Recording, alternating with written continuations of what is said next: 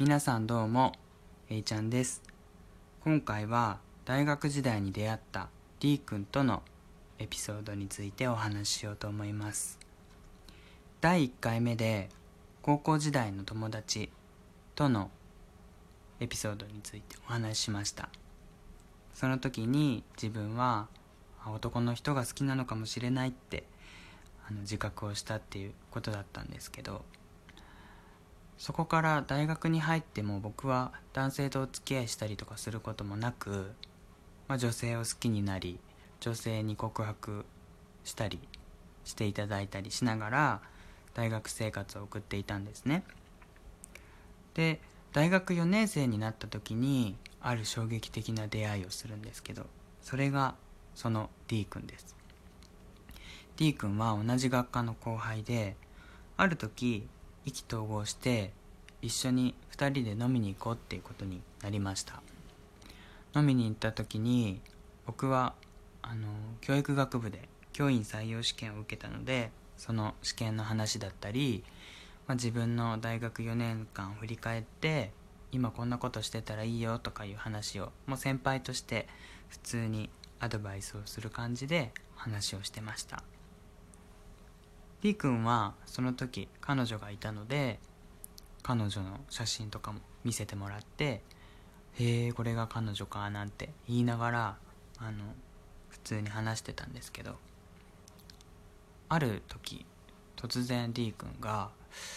何を思ったのか僕に向かってね「A ちゃんさん男同士の恋愛ってどう思いますか?」って質問してきたんですびっくりじゃないですか。ね。で僕はまあ何気なく聞いたのかもしれないけどあの自分の中にもやっぱりそういう心当たりじゃないですけどなんか自分のその周りに見せてない部分をなんか見透かされたような気がしてちょっとドキッとして焦ったんですけどあのいや俺はそんなの別にあの気持ち悪いとか思わないしそういう人はそういう人でいいんじゃないってあの答えたんですね、まあ、あたかも自分のことではなくて第三者の話かのように。そしたら D 君が「あ僕もそう思います」って別に悪いことじゃないと思いますっていうふうに答えて。それからなんかその同性愛の話にちょっとなってでその D 君がやたらその同性愛について詳しかったんですね。BL っていうんですか？ゲイっていうんですか？なんか先輩に地元の先輩にそういった方がいらっしゃったみたいでなんかそのゲイの人が会うアプリがあってそれを使えば何キロ先にいるとかいうのが GPS 機能で分かったりここに住んでるっていうのが見えたりするんですよみたいなことをなんか僕が逆に教えてもらっちゃって。僕はその時全然そんなアプリがあるなんていうことも知らなかったのでガラケーだったし。そう。だから僕も衝撃でへえそんななんか GPS 機能でバレバレたりじゃないですけど場所が分かったりするんやと思って。本当に僕にとってその知らない世界で。なんかそういった意味でも僕はなんかその D 君のことが気になってなんていう後輩に出会ってしまったんだって思ってたんですね。でなんかたまたま帰り道も同じ方向で家もなんか割と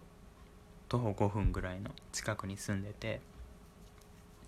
でその時はあのもう帰って夜11時12時ぐらいだったんですかね別れてあのまた会いましょうみたいな感じで別れたんですけど次の日 D 君からあの連絡が来てあの「昨日はありがとうございました」と「あの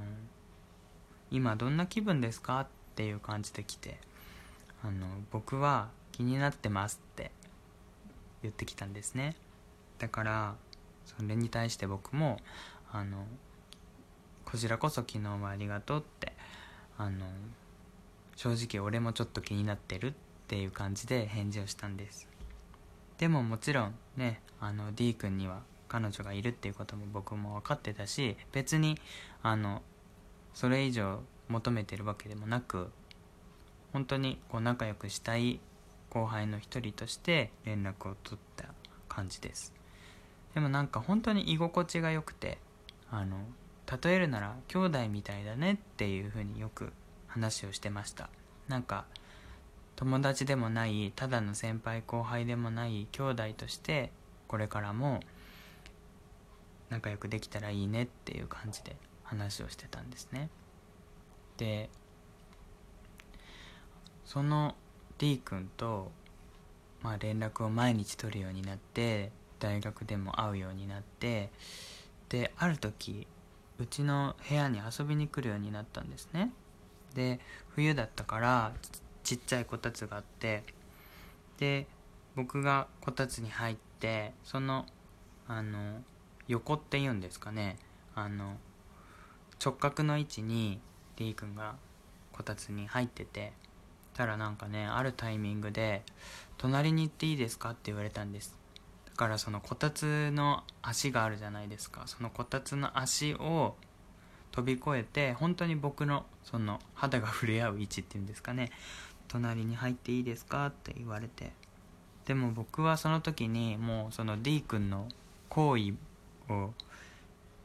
感じてちょっとあこれはストップをかけなきゃと思っていやいやダメダメって止めていや彼女がいるでしょって何回かそんなやり取りをしたんですよね。でもなんかだんだんその D 君と彼女との関係もまああんまり良くなくなっていってで D 君もだんだんうちに遊びに来る頻度が増してきてまあそこで結果として僕たちはその恋愛に発展するわけですね。で僕にとってそれが初めての同性愛でした。まあうーん同性愛でしたっていうかこうお互いに好きだなって思い合える初めての男同士の恋愛経験でした。でもあの最初は僕もあと数ヶ月で卒業して地元に帰らなきゃいけなかったのでもう離れ離れになるのも分かってたんですね。で T 君は遠距離が絶対無理って言ってたからうん付き合うっていう選択は取らずにこの残りの数ヶ月兄弟っていう設定で旅行に行ったりいっぱい思い出を作ろうって話をして2人で本当によく遊んだりしましたね。でも本当にそれだけじゃなくていわゆる恋人的なこともしました、うん、でも D 君は将来女性と結婚して家庭を持って子供を作ってっていう夢があったから D 君にとって僕は彼氏ではなかったんだと思います。それは本当に最後の最後まで D 君はそう言ってました。僕はもう付き合うなら覚悟を持って自分がもしこの関係が誰かにバレたとしても胸を張って堂々と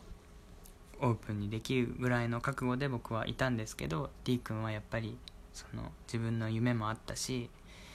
怖かったんでしょうね。まあ彼氏ではなかったようですね。で結局僕は地元に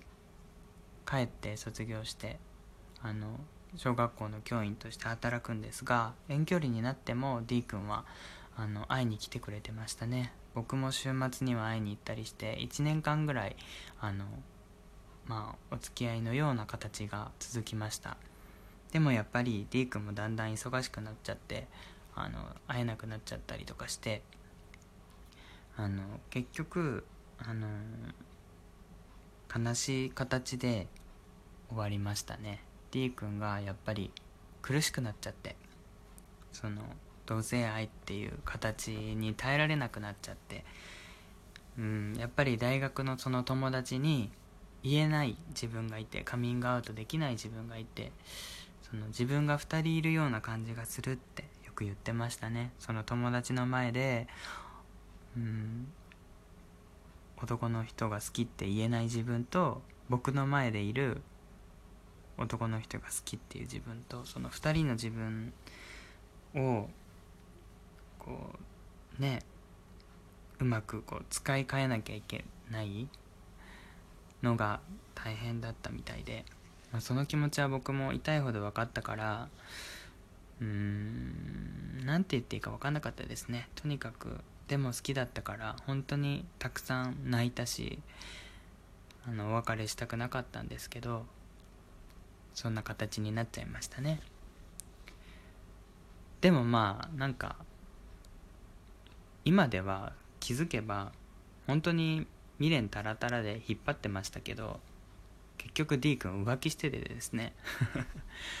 そうやって悩んでた時に結局その大学の方でなんか他の女の子と付き合ってたみたいで結局年下に股をかけられてたっていうオチです。ね。だからまあそんなこんなで同性愛も経験したりとか股をかけられたりとかして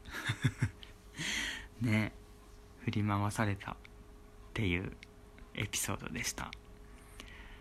ね皆さんも本当にいろんな恋愛の経験があるかと思うんですけれどもでも